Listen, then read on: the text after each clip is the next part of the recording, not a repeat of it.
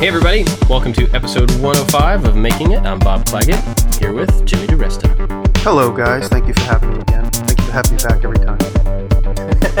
Thanks for coming back every time, Jimmy. We Sorry. never know. It's like Jimmy is Jimmy coming back? We don't know. yeah, he might. He's. Is he. Oh, uh, will the internet hold up while he's here? I don't know, but yeah. Hey, I'm always texting you guys minutes ahead. Sorry, I'm going to be a minute late. Sorry, sorry, sorry. Sorry, I'm sorry. Yeah, today it was like 403, 404. I'm here. Yeah. Anyway, we also have David Picciuto. hey, what's going on? Not much. What's going on with you? Not much. I'm working on a on a cool little project right now. Uh, it's a. I'm familiar with the channel How to Make Everything. Yeah. He did like the um, the how to make a three thousand dollar sandwich. I forget what the actual cost was, but he grew all the stuff to make the bread and the vegetables and butchered the the meat and everything for it. And all his videos are like that, like making everything from scratch. So we're making a pair of prescription eyeglasses. And he made the lenses. He went to some sort of glass person. I'm not sure what this is called yet. And then um, he dried some wood. He sent it, sent the lenses to me, and now I'm making glasses. That's awesome. Wow. Yeah, I'm not sure when it's coming out. It probably will be a couple weeks. That's cool. Sweet. Yeah. That's very cool. About you, Jimmy? I am back in the shop today in New York City. I've been upstate for a couple days. It took a few days to get back to normal after my Ohio trip, and uh, couldn't wait to get back and experiment and program in my tool numbers and stuff, and my tool heights and my tool numbers. You know, a few things I learned. So I did all that, and I'm experimenting a little bit. And I also experimented this weekend with powder coating. Have either of you guys ever powder coated? I've always wanted to. I've never done it. It's real easy. It's it's obviously super simple. I bought the kit from a catalog online. Um, uh, everyone's going to think they're a sponsor, so I don't even want to mention their name right here. Um, this this the kit I bought has their logo all over it, so it's going to be in the video. But it works really well. So I, I powder coated a hammer, of course, just as a matter of my first experiment, and I'm going to do that as a video. So I powder coated the hammer, and I I bought a brand new hammer, so I just really want to make sure I upset everybody. So I bought a brand new hammer, and I cut the handle off of it. You know, a Estwing, my favorite hammer, 16 ounce straight claw, and I cut the rubber off of the handle, and I prepped it, and I, I powder coated it, and I'm going to build a wooden handle for it. So I might start on that today. Where on the hammer does it say DiResta? Oh, I didn't powder coat my name on it yet. Maybe I'll have it engraved in the handle. We'll Okay. see. But I would be it's very just- I'm- disappointed if it doesn't say DiResta. I'm, I'm Yeah, can basically you mask it off? Uh, you could, I think so. Yeah, possibly, but I, I don't want to risk doing that just yet. I just want to get a little bit more experience with it. But this is, uh, I'm going to call this pimping my hammer. I was going to call it instead of pimping my ride, pimping my hammer because it starts with a basic starboard hammer and it's going to look kind of cool. So I powder coated it in white, glossy white, and I'm going to make a handles out of a, uh South American wood I got, some fancy wood. So it's going to be cool. Can you explain the difference between powder coating and painting? Powder coating is basically enamel. So do you know? You ever see like an old like Dr. Tray, for instance, with like a blue edge and it's got white? So when you take like old metal enamel, it's kind of like putting that type of finish on it. Although that, those those are really more like I think genuine glass enamel is kind of like a glass finish on top of metal. This is I think a little bit more. Uh, looks like a polymer. So it doesn't it flexes. It doesn't scratch. It's much more durable. And co- of course, there must be different qualities of powder coating. And this kit that I got might be just a middle grade or low grade. I'm not sure. Um, so what you do is you basically take steel, you coat it with powder, just as the name indicates, and then you bake it, and that powder melts to the surface of the metal. So you get a really nice durable finish. Whereas with paint, you could scratch it, or you know, it might be in, in the process of, of painting it. You got to wait for the paint to dry, a fly will land in it, all these things. With powder coating, if you have a problem before you put it in the oven, you simply just blow it off with a air gun and then reapply the powder. And the the process to apply the powder is an electrostatic cling. So you charge the piece of metal with a little alligator clip, and now it's electrostatically charged. So when you pull the trigger on the gun, the powder floats in the air and, it, and is attracted to the metal electrostatically. So you can get a really nice thick coating of powder on it evenly. And it's funny because I tried it hmm. at first, it wasn't working. I couldn't figure out why, and I, I didn't have the machine on. I thought it was turned on. And then the minute you turn it on, there's no audible sound, or di- the only difference is all of a sudden the powder actually clings to it, whereas it's just floating by it. And then when you turn the switch on, it sticks right to it. So I just with anything else, I just like to experiment. So these last few days have been me just experimenting with that, and then also with the Tormach, just experimenting with making parts. So, So- this kit that you have, does it come with a way to bake it, or do you have to provide that on your own? Oh, it does. Yeah, Okay. yeah, yeah. It's it's it's everybody knows the company. It's a big car company that makes all kinds of car uh, fabrication, car modification parts, and they sell the oven, which is just a big toaster oven, but it's larger than your average toaster oven. It's kind of like a it's it's kind of like a medium sized microwave size. It's it's about 18 inches wide by about 13, 14 inches high and deep, and it takes pretty a lot of parts. Takes you know the wide variety of large parts. Took the hammer no problem, whereas a regular toaster oven might not even have the width left to right for to, uh, for the hammer itself. And uh, so they sell the gun and all kinds of powders and the oven. So it was Hmm. I'm good, I- and now I, now I got the wheels are turning. I'm gonna start powder coating everything. Of course. I'm I'm excited to see that video, but I'm also a little bummed because that's been on my list to do for about a year, year and a half, and I just never got around to it. And now, if I do it, everybody will say I'm copying you. Well, I, get, I grant you ah, the right to copy. yeah, copy you me, can't do so it. Everybody can hear it now. I can't ever. I can't work with orange. I can't work with steel. Apparently, I can't work with brass because Oh, Jimmy, ClickSpring are owns you the there? corner on brass, and then Dykem. it's this big weird circle of like proprietary stuff. Nobody Right. can use anybody else's stuff. Well, that's awesome. I'm looking forward to seeing that. Super simple, Um, yeah. From yeah. Um, I've thought about getting the Harbor Freight. They have a kit, a, a powder coating kit there, and that's kind of what I was going to get just to, as a cheap way to get started. But I'm sure that doesn't come with the oven, so I hadn't even considered that part of it. Um, but yeah, so for me, I've been kind of working on a bunch of random stuff. Um, had a couple failed projects, and so now I'm experimenting. About to start working with my lathe for the first time just kind of all over the place, doing a lot of a lot of different things. So recently, did I say about the uh, drone case that I made? No. Yeah. So I took uh, my metal cutting bandsaw from Harbor Freight, came in like a pretty good size plastic case, and it was just in the way. I was reorganizing some stuff the other day and was going to get rid of it, and I realized that it would be perfect for my drone. So got some Kaizen foam and cut out the inserts inside this thing, put the foam in, and cut it all to fit the drone and the batteries and the charger and the iPad and everything I need when I take that out. And it's not a super hard case, so it's not like a flight case quality, you know, but for storage and for taking it around in the car, it's actually going to work pretty well. So I have a video of that. I'm not sure when I'll put that out or if I'll put it out because it's not really that interesting, but it was something I did. Yeah. Um, so I don't know. We'll see. We'll see. Yeah. Before we go into the topic, can we talk about something I'm not working on? Yes. Yeah? Okay. So talk about something you're not working on. So I was uh, a couple weeks ago. I, I told everybody about the titanium rings that I was cutting on the CNC. I have since stopped that project, and I'm no longer moving forward with it. What Really? happened? Why is yeah, that? uh, because I've got thanks to this podcast, some people have reached out to me and said what you're doing is actually pretty dangerous. You might not want to make a video on it because the titanium little shavings are highly flammable. Titanium itself is not flammable, but, but the little shavings are when they get really hot. And they are really hard to put out if they do catch fire. It needs a class D fire extinguisher, which is not a normal common fire extinguisher.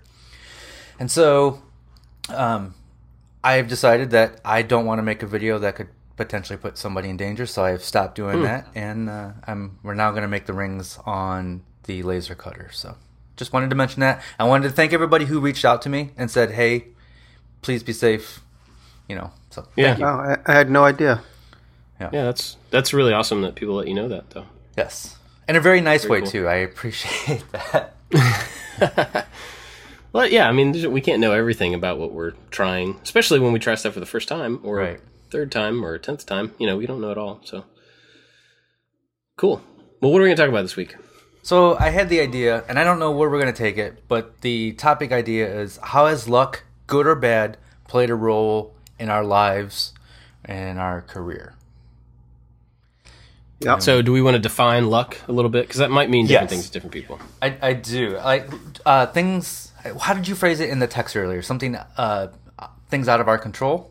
Yeah, I think just things out of our control because that can mean a lot of different things. You know, it, every individual is going to have a perception of like what's in charge of their life, whether it's them or someone else or something else. Um, sometimes people, you know, will actively reach into your life and do things for you that you don't really ask for. Mm-hmm. So that's out of your control, but also really cool. So I, I, think, yeah, just maybe stuff out of our control. I think it's an easy way to put it. Yeah.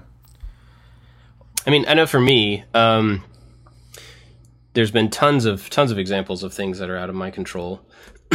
um, I will say the first thing that came to mind when you brought up the topic was um, you putting my videos in your show. That was the first thing that, that popped in my head because that was something where, you know, I sent you an email and I initiated a conversation to get to know you and like send you my what I was working on. But I legitimately did not think you would put the video on your show because it didn't really match what else was there. And it was more of just like a, hey, here's a common a person with common interests. So here's a person who's doing something and they asked to see what we're working on. So here's what I'm working on. And so, you know, that the way that you continue to, to spread my content on your platform was out of my control. Um, but excuse me, but it had a huge impact on the growth of my channel. And so that, that was the first thing that came to mind when you brought it up. I'd like to add to that, um, that I, I really think, I know for a fact that even if that wouldn't have been even if I didn't put you on the show, you would still be where you are today because you would still have pushed making the videos and you would have built your audience over time like you have. And little things like that, those little lucky moments are really great, but your hard work would have trumped any kind of luck I would I would assume I would assume, right? I think the path would have been different. I mean, I yeah. think we could you know agree on like even if I did get to the things I have now and the growth I have and all that stuff, even if that had happened eventually, the path would have been different because, you know, in that case, you intentionally exposed my content to your audience, which even if I had reached those people eventually, it would have taken longer. It would have taken a different venue. It would have taken, you know, mm-hmm. and so I think, um, I think the output may have been the same, may not have, but you know, there's a bunch of examples of like that little turning points of things that are out of your control. You know, doing people doing things nice for you, or people getting in your way. Sometimes will stop you from going down a path that you shouldn't go. you know, which is also interesting. Yeah. You guys got any examples of this for yourselves? There was a time where I had uh, I was trying to do the freelance graphic design, web design thing, and it wasn't working out, and it wasn't working out in a really bad way and I needed a job. And so I just started like blindly emailing these people like, "Hey, looking for work, here's my resume, blah blah blah." And the the one printing company that I emailed, he no relation, there's never we never talked to him before. He actually took my email and forwarded it to somebody else who then interviewed me and then I worked there for 10 years and that set me off hmm. on my web development career and I also did photography and videography there. And that led to what I do now. And so it's kind of weird like if that person did not forward that email, what path would I be on right now? And so that's one of those moments where I just got lucky. Lucky it was just, you know, blindly emailing a bunch of people and then something actually happened. Hmm. Yeah, I, I honestly, uh, I'm just sitting here thinking, and I'm emailing you guys quotes that I'm finding about luck. I've been very lucky in many ways, and uh, just the first couple things that pop into mind, and friends and girlfriends I've had have said, "You you have you have like an odd, weird stroke of luck all the time." when I was a kid, I used to always leave my key in my car everywhere I went because my car never got stolen. It was just a habit I had. I never took the key out of my car. It's crazy. Everywhere I went, the key was stuck in the car. And then one day I came home and I couldn't remember where I parked my car because I thought it was at my house and then I thought it was here. And this is when I was a teenager. My car got stolen. And about two weeks later, I got it back. No problems at all. There was nothing wrong with it. And uh, hmm. fast forward to New York City. I had a uh, my Honda XLR 650 big motorcycle got stolen. I got it back two weeks later. One night it was in the process of getting stolen. My neighbor knocked on my door and says, I think someone's stealing your motorcycle. So I went outside and the guy ran away my Vespa got stolen. I got it back like two weeks later. So when you think about any vehicle ever getting stolen from somebody, and the chances of ever getting it back are like 100% zero. And I've had three things in my life stolen, and they got them back. And then you know the second attempt on one of them, which I was able to thwart. But when I uh, when I think about just being lucky, I mean it's a state of mind. So that's just I try to keep a state of mind that I am lucky, that I'm just a lucky person.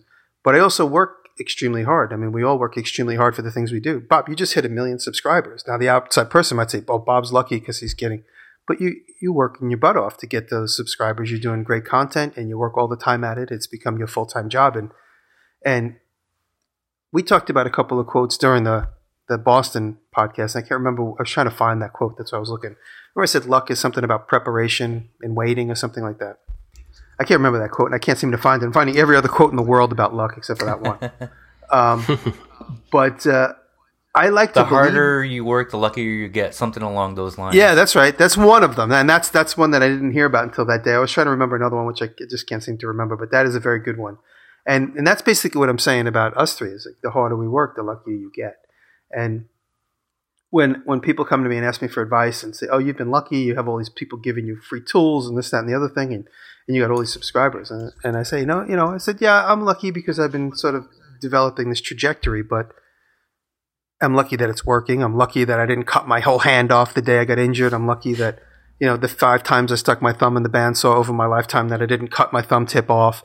You know, these all these things that I'm lucky about. Although is that really luck? I mean, I don't know, but, um, you know, I've been in a couple car accidents where thankfully I never got hurt. Am I lucky? I don't know. It's hard to tell, but I'm not. I'm not really sure what my point is. But my, I guess my point is, if you work hard, you'll be lucky if you go out of the house and if you present yourself, if you become a social media involved in social media, you get lucky. And if we're talking in, in relationship to a career and luck, luck being in relationship to a career, the more you put yourself out there, the more opportunities you have to fail, but the much more opportunities you have to succeed. So when people say to me, Oh, how do you do this? And how do you do that? And how do you meet clients? And how do you get work?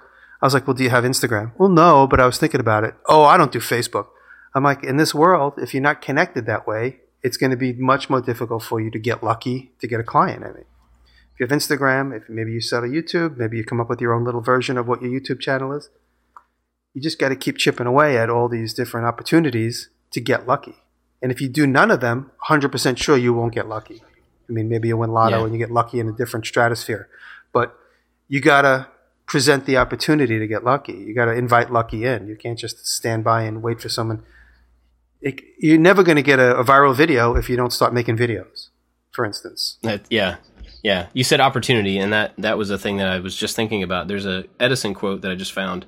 Opportunity is missed by most people because it is dressed in overalls and looks like work. That's such a great I just found that the other day for some reason, yeah, because I was looking up Mike Rowe and that showed up. That was that's a great quote. Yeah. And that I mean that kind of attack like I'm not a big believer in luck of like random you know this force that shines on you and whatever. Um I think stuff is is kind of based in work, you know, and I think that's a really good quote because, you know, you can say you're unlucky because you're not faced with opportunities, but if you're not putting yourself in those positions, you know, if you're not getting Instagram and Facebook and all that stuff that you were just talking about, Yeah. yeah, you're not gonna you're not gonna see it, even if it's there, you know. Um, if you're not looking for opportunities to do the things that you want to do, you're definitely not going to see them. So I think that's a big thing. Um, let's see, another thing for me that's kind of related to, very similar to what uh, you were saying, David, about your job. Um, so I, way before this life, I had uh, owned a web design firm. We sold to an ad agency and we became their interactive arm. And so then I, when I moved into that job, I didn't have any of the like corporate responsibility anymore, you know, of like running stuff, and I just got to work, but I was getting paid really well. And didn't enjoy the work at all, but it was I was getting paid well enough that I could just like, eh, you know, I'm just gonna do this. And then all of a sudden, I think I've talked about this before. The this company was renting our building from us that we owned from our previous business for us to work in. So they were basically just paying us for our building paying for the building. And so one day they just decided to move all of us back to their home office, which is like 45 minutes from here. So they just came in and one day and said, We're moving you, you're going to have to commute, and we're not going to be paying for your building anymore. So for me and my business partner, that was like a double, like, what kind of thing. And I didn't want to drive. I didn't want to commute. I didn't want to work at this job at all, and so I definitely didn't want to commute. And so that was one of those things that at the time I was like, that's bad luck. That's just a bad random situation that I have no control over. You know, that's a drag.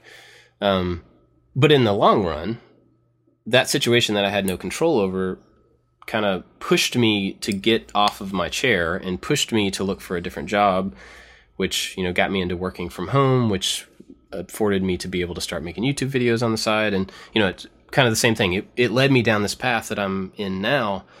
Um, and unfortunately, I can say that that wasn't me being proactive. That wasn't me being like, I'm to do this thing. It was some guy saying, I'm not to pay you anymore. you know, or, or like, you're to have to drive 45 minutes back and forth to work every day. And I was like, nope, that's enough for me to get off my butt and go figure something else out. Very similar situation with me. Uh, I was working, I talked about this in the past, or I, I spent many years in the toy business as a freelancer, and we started losing money because the business was changing and we weren't getting the same clientele. So we we basically went out of business. My brother and I, we had a, a, model shop where we prototyped and developed concepts for people, and then we ended up going to work for our number one client, who then eventually went out of business himself. And so there we were, backed against the wall, and, twenty thousand dollars a month in income just was like done. He said, "Here's your last check. I don't have any money for the next month, and that's it." And so that was in 2004, and that's when my whole life changed. So I was very unlucky that day. But when you look back at the timeline of your life, when you're in these peaks and valleys, when you're in these valleys, most often you think, wow, I'm so unlucky. And then when you're at your peak, you're like, wow, things couldn't be any better for me right now. But you got to remember that when you're in those valleys and you're feeling unlucky, it's just a moment in time. Because when you give yourself enough time to reflect and look back, like me, I'm an old man, I could look back and say, oh, I remember that, you know, that phase of that dark period of my life started right there and then. But that led to this, that led to this, that led to this. And that's where I am now and I got all these other things that are lucky, and that was just one unlucky thing, which led to more lucky events. And one more example is, I, I was in a relationship, and one day things were weird, and I said, "What's up?" And she's like, "I'm leaving you. It's over." And I was like, "Oh my god, I'm heartbroken," and I really was heartbroken. And but when I look back at that time, if that event didn't happen, so many other things wouldn't have occurred, which led me to where I am today. So again, when you're in a dark place or you're in a, a valley and you feel unlucky, you really got to wait for the sun to come out again. I'm being speaking in a million cliches, but it's true. You got to wait for the sun to come out, or you got to wait for you those opportunities when when you look back on them. You're like, wow, I was really lucky to be in that place at that time to meet that person that changed my career or my love life or whatever it was. And we all get so complacent when everything seems to be going great. But then when someone kicks you in the teeth and makes everything change, you're like, oh my God, I'm so unlucky. But that leads to kind of like a forest fire, another cliche. Forest fire sets the palette for another beautiful forest. Hmm. You can look at it on a much smaller scale too. I mean, what's the difference between bad luck and a failure? Like, you know, if you're making a piece of furniture and all of a sudden the wood splits on the top, you're like, is that that's kind of you're unlucky, right? You're like, oh, now what do I do? And then you you you learn from that. You you move on. Maybe you put one of those little keys in there, and then that's the conversation piece, and that's the highlight of the furniture. You know, it's it's what you do with mm. that bad luck or what you do with that failure. Mm-hmm. Yeah, that's a really good point. Mm-hmm. You were talking about the the peaks and valleys, which reminded me. I had a conversation about basically that same thing with a friend of mine a long time ago about a sine wave, which is peaks and valleys, um, and how like a lot of times our lives just feel like you know, you go through these phases, and they're not necessarily even phases, like the same amount of time, like a sine wave would be, but you have the low times, you have the high times. And if you're only focused on where you are at that very moment and what's happening. That's right. Like, picture the sine wave in your mind and zoom in on it to the point, you know, like single point. All you see is the bottom on one side of the screen and the top on the other side of the screen. And that's a huge change. That's a huge variance between the bottom and the top and that's scary and that's depressing and that's whatever you know the situation is. But then as you zoom out those two points the highest and the lowest get closer to closer together because you're seeing more time. You're seeing it pass over time. And so the the great stuff is maybe not as great as it feels in the very moment but the bad stuff is also not as bad as it feels in the moment. And so it's all that's a perspective thing. That's just being able to look at like the long you know the long story of your life or the long story of a, a part of your life and not letting those highs be so outrageous so that the lows are not so outrageous. Um, and so I, we had that conversation a long time ago because my friend was going through some stuff, and at the time he seemed to say that that helped him kind of keep some perspective. So maybe that will for somebody else. I don't know. Uh, a funny quote: People always call it luck when you've acted more sensibly than they have. I'm just looking at because I have all these quote pages open. Shallow men like believe the, in luck. um, Strong men believe in cause and effect. So Yeah, Ralph like. Waldo Emerson. Go ahead. What what was the first part of that? I missed it. Shallow men believe in luck. Strong men believe in cause and effect. Hmm. I believe in a little of both, so I'm stupid and smart at the same time. Any other stories about stuff like that? Me personally, like I said, people are always telling me, "Oh, you're so lucky. You're so lucky because of this, because of that." And I, and I do honestly feel that I have like a. I'm not very spiritual in this way. It's going to sound kooky, but I do honestly feel that I have a little bit of a of an angel on my shoulder when it comes to a lot of things. Like the other day, I walked out of school and I was walking with a friend, and we were both talking, and he stepped in the biggest pile of dog manure and I was one inch away from stepping on it, and I wouldn't pay any attention, and he did. And right at that moment, I'm like, "Wow!" I, I know this. I'm trying to. I'm not trying to be funny. I'm being 100 percent honest. I said, "Wow, I feel really lucky." And it was a mess. Like he had to go wash his shoe mm. off. I was like, "I, I'm so like right there." And then I'm like, "See, luck is on my shoulder again." That could have been me if we were literally like one or two feet in either direction, just walking down the sidewalk. But it didn't happen to me. It happened to him, who always tends to have a little bit of bad luck. So it's also like a state of mind. It's almost like an energy you bring into your life. And this is getting a little kooky, but I honestly do feel that there. I'm, the only instances I'm thinking about is when I did not step in, in dog poo, and then when all my vehicles got stolen and came back to me. There's there's luck all the time. Like my brother John got a, a TV show to work with Nick Offerman, and then one thing led to another. Then I ended up working with Nick Offerman on this canoe, and then he became hugely famous, and now I'm like associated with him. I'm not as famous as him, obviously, but I, and, and aside from all that, we actually have a genuine friendship. So I got lucky to become friendly with somebody that's inspired me with, with woodwork. And uh, I, I, the bigger benefit of our relationship is that he's really opened my eye to more fine woodworking before he even got famous. But the fact that he's famous keeps people in, interested in me personally. And then I was lucky enough to have him do a chapter in his book, which I didn't know. It, like it wasn't a plan. He did it without my knowledge. So, am I lucky? Is, some people might consider that lucky? I don't know. It's just a friendship that developed into this, you know, more public thing, which you know benefits me in social media basically. But that's it. Um, so there's all different instances like that where somebody might look at me and say I'm lucky, or I might look at myself and say I'm lucky. But there's there's a million of them. Those are just the few things that are popping in my mind that I did not step in poo. you, you you brought up energy and you you're like this is this is this kooky thing. And, and I am a big believer in like positive and negative energy. But there's some truth to it because if you're a positive person you focus on the positive things. If you're a negative negative person you focus on the negative things. And whatever you focus on is what expands. It's what you you if you always focus on the negative things if you focus on your bad luck you're going to get more of it. Maybe not technically more of it but you're just going to notice it more than the other person right that reminds me of something really important that I tell Taylor all the time, and I tell friends around me, and I'm telling the podcast world. If there are people around you that are negative, don't tell hmm. them anything. Don't tell them that you're planning on buying a building. Don't tell them that you're planning on trying to buy a new car. Don't tell them anything because they will just go, Oh, you sure you have enough money? Is YouTube really paying you that well? What if the advertisers fall apart? I mean, I'm quoting people that actually have whispered in my ear. Oh, are you sure? But what if? But what if? And what if? And oh, what if the building falls down? Oh, what if? What if everything goes away? I, I have none of those fears. I mean, we talked about, you know, I, I go into debt. I go into tens of thousands of dollars in debt, and I come right back out of it. I'm completely what if everything fearless. goes right What if everything goes right? That's exactly that's exactly a great quote. So when I spontaneously make decisions like buying tools and and I don't ask anybody's advice. I might talk to Taylor about it because she'll have a positive effect on me, but certain people in my life, I absolutely shield them from what I'm doing. And that is because I know they will always say something negative impulsively because of their own personal fear. They immediately say, Yeah. I'm not going to buy a $12,000 hot tub. Why would you buy a $12,000 hot tub? And then I said, hmm. I already did it, so it's water under. you just bought a $12,000 hot tub? You didn't. said it's gone. It's a done. You didn't deal. ask me first. You didn't. a- I said it's not. Well, didn't you look at two places that sell hot? I go. No, I just went into one. He had what I wanted. I can't believe you bought a hot tub. I would have talked you out of it. Exactly. So, I mean, I'm using a couple of funny examples that come to mind, but every single day of my life, I, I bite my tongue when I'm about to tell somebody something. I'm like, eh, they don't need to know that. Eh, I'm like too open, honestly. I'm open to a fault. But when, when I'm just having conversations with people and I'm like, yeah, I was thinking about it. Oh, what do you want to do that for? Don't Yeah.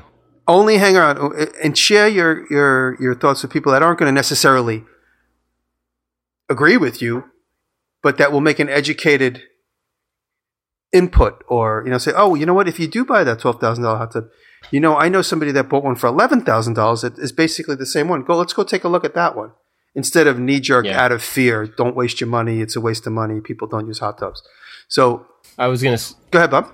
Go ahead. I was going to say the same thing, like in that it's as dangerous, I think, to listen to the people who are always naysayers as it is to listen to yes men. Right. And that can be confused very easily. You know, if you have a friend that's always like, yeah, let's do it. Yeah, whatever. Cool, man. Let's go for it. That's not always wise counsel, right? And that's not always the thing that you should do. Um, when you're in college, that seems like a great idea, but you know, that's it's it can be at least as dangerous as someone who says don't do anything the world might explode and then you'll whatever um, and so i think it's pretty important in general to have at least just a couple of people that you really really trust around you um, that you can trust for like sound advice and honest opinions and honest feedback and those are the people that you talk to about like moving and buying buildings and families and marriage and you know like the big stuff the stuff that matters that you actually need real input hot tubs you know Right.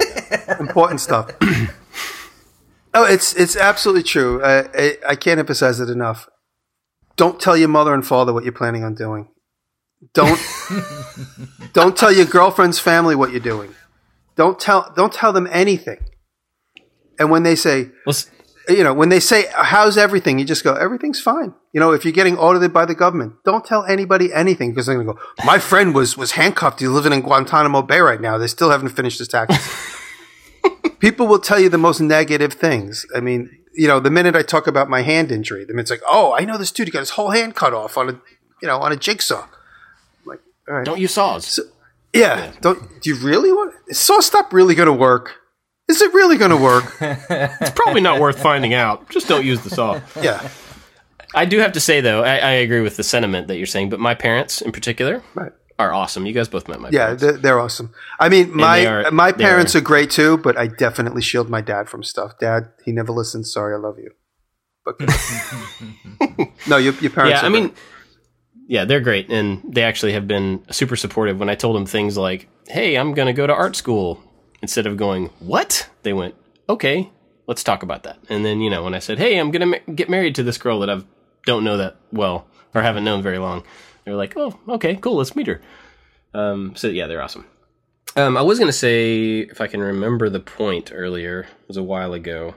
Oh yeah. Um, so we talked about a little bit about like you know you were talking about energy and positive and negative energy, and I think that's I personally probably wouldn't use those same words, but I, I agree with like the idea. Like you, um, you know, d- you decide how you want to react. I think we kind of talked about this at, at the Making It 100 event. Like you kind of decide your future by how you're planning on reacting to it a little bit. Um, and so I think you know everybody like whether you're a person of faith, I can say that I'm a person of faith, and that affects how I look at things and how I expect things to happen and how I handle the things that happen to me. And so whether you're like that, whether you're not, whether you believe in luck, whether you, you know, whatever the thing is that you think defines the world around you, ultimately it comes down to when now happens, you have to decide how you're going to react to it.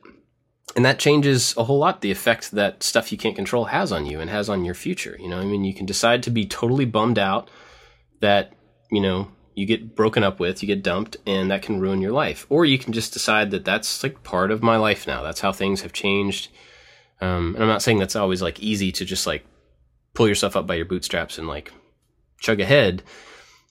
But, you know, if you're going to let things, everything, dictate the world around you dictate how you feel and dictate how you react then you're going to have a tough time. And I think it's probably more beneficial in the long run to decide ahead of time, you know, to always look for the good, to always look for the the best in the people around you, stuff like that. I mean, I think that goes a pretty long way.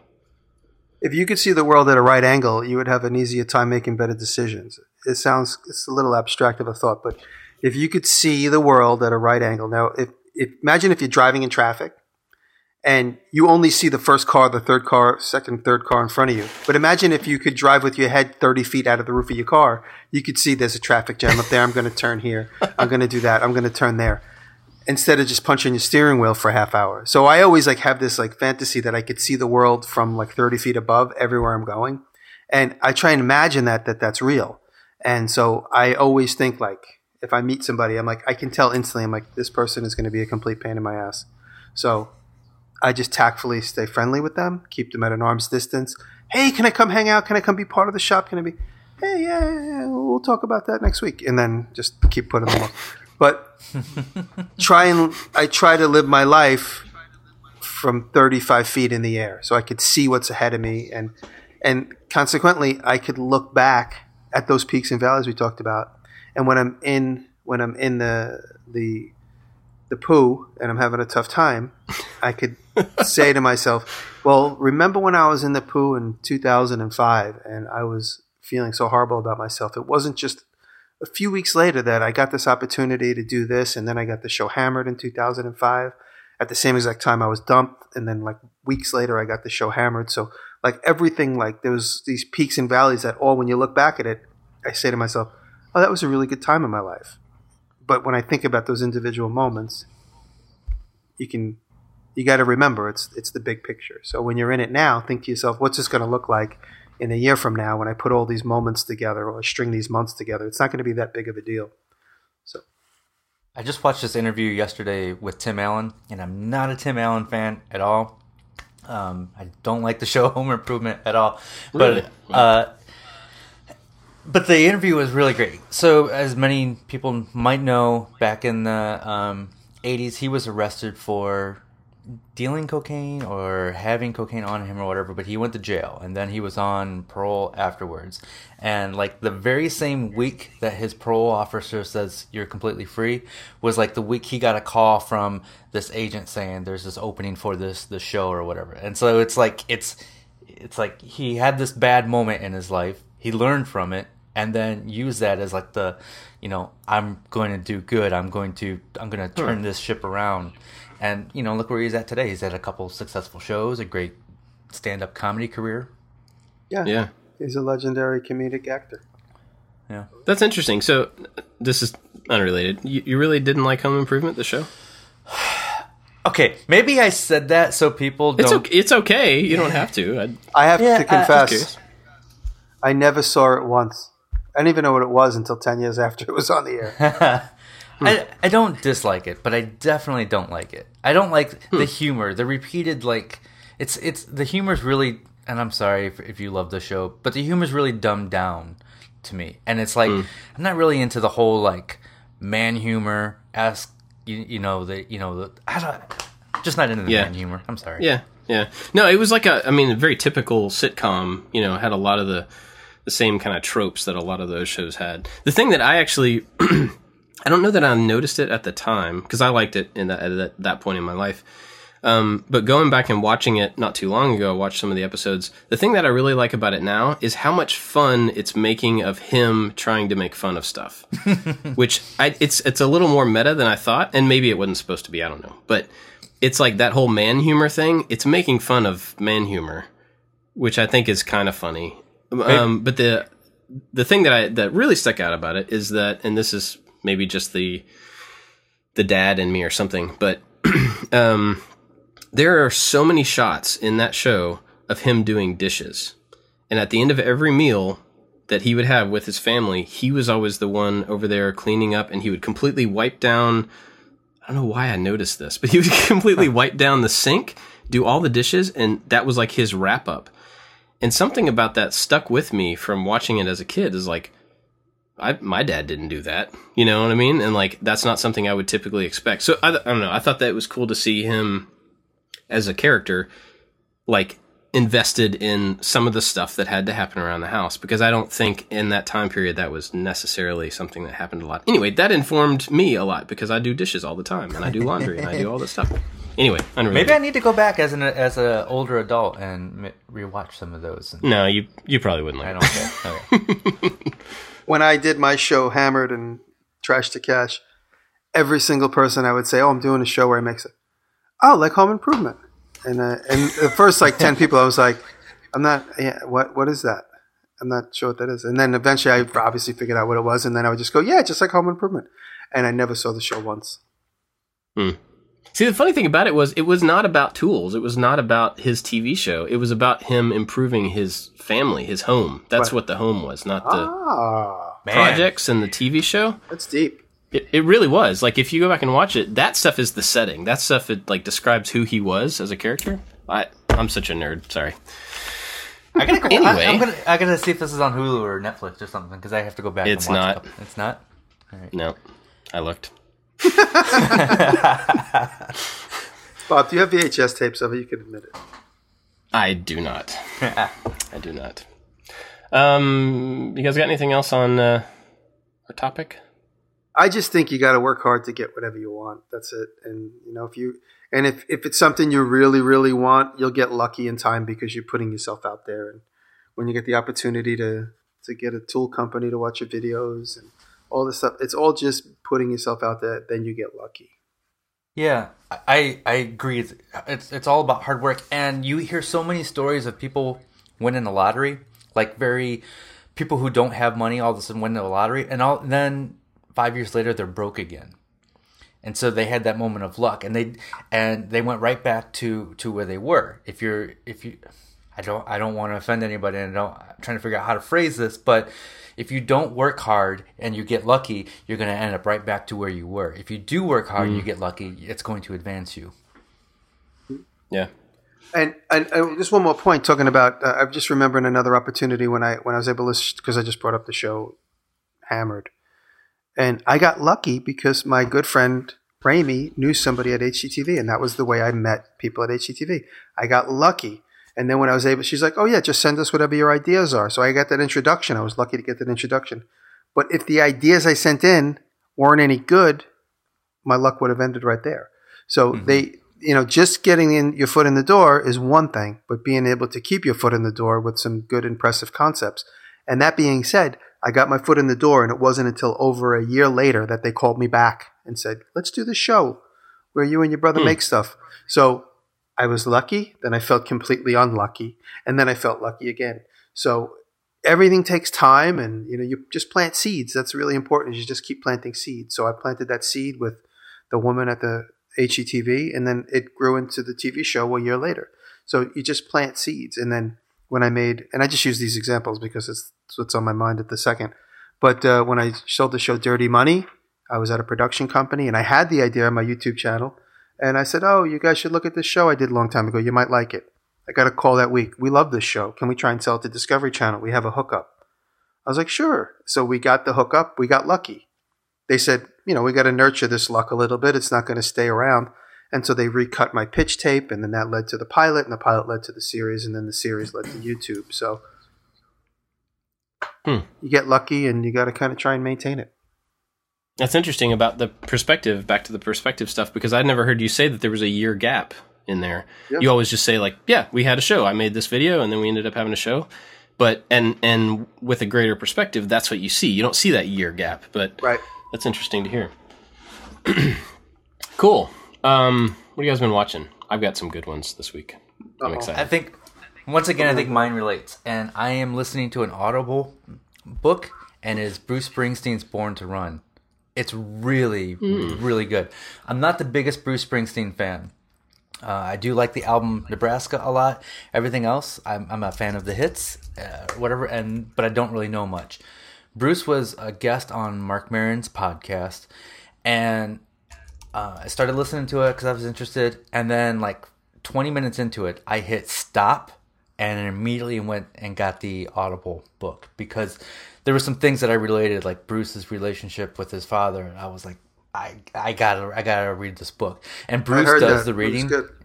Yeah, Bruce does the reading. He he reads the book, and it's so it's so good, and it's all about hard work. Like that dude worked really hard for a long time to get where he was, and even after he had a few hits, like still completely broke because of the way record deals work and and touring and and, and all that. But he just kept at it. He that's all he knew growing up in his teens, twenties, and thirties was hard work. Hard work gets you success, and so hmm. it's, if if you're into Bruce, even just a little bit, you'll love the book. I'm interested just to hear the book just from the description. I don't really have any particular feeling about Bruce Springsteen, but Um, so I've been listening to Malcolm Gladwell's Revisionist History podcast. Does anybody pay attention to Malcolm Gladwell? Uh-uh. Malcolm Gladwell is a writer, and he's he's an amazing writer, and he's also really good books on tape because he could tell a really good story. So um, the tipping point, where you know we all get to this moment, and like now Bob's reached his tipping point. He's at a he's at a million subs, and this might just blow him up, you know.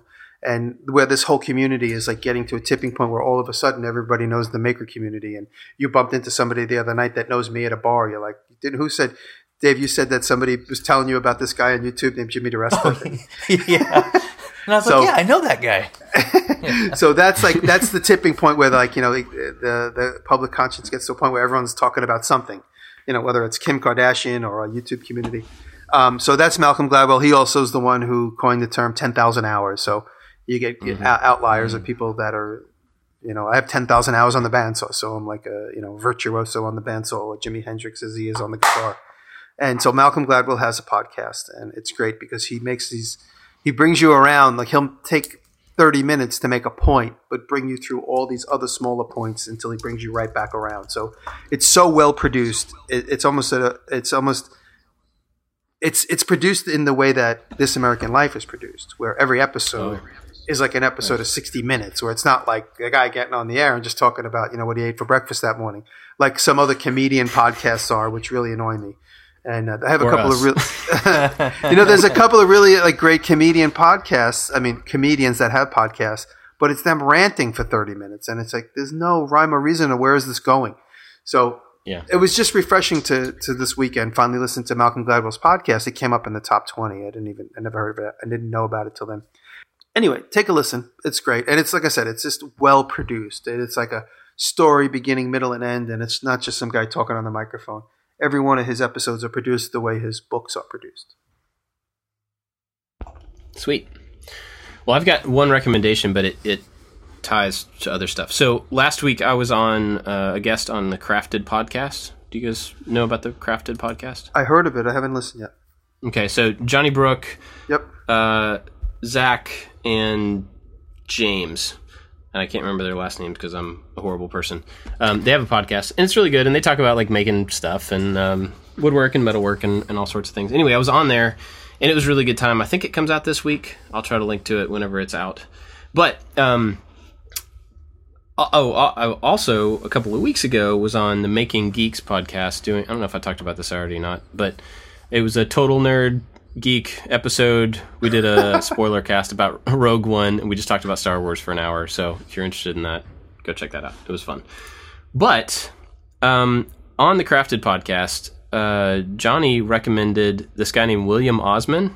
You guys familiar with William Osman? I don't think so. No. okay, you're gonna love it. He's awesome. Um, I just started watching him, and I watched a couple of them today. So he has a pretty small channel, but his style is just really funny and loose. And he has a home built laser that's like a hundred watt laser or something extremely dangerous that he made himself. Okay. And so he uh, cuts, you know, meat with it. And today he put out a video popping a single piece of popcorn with a laser. And he put a remote control thing on the back of this dog so he can lead the dog with a hot dog that's dangling in front of him. It's it's just really funny stuff. And he always wears like these horrible cat shirts and he he just has a really funny delivery. It's awesome. You're going to love it. So what is the name go, of it? I'm uh, writing it down. his name is William Osman, O S M A N. He's a lot of fun. So, and and he should have a bigger following than he has. So be sure to go. It sounds like I might have watched them, but I want to double check. It's really it's really good. Subscribe. yeah. Cool. Uh, that was my recommendation. Um, before we go, got to thank our Patreon supporters, as always. Uh, everybody who supports us over there, really appreciate it. Uh, our top patrons are Make Build Modify and Luis Gonzalez. They are always taking care of us. And we are super grateful for those guys.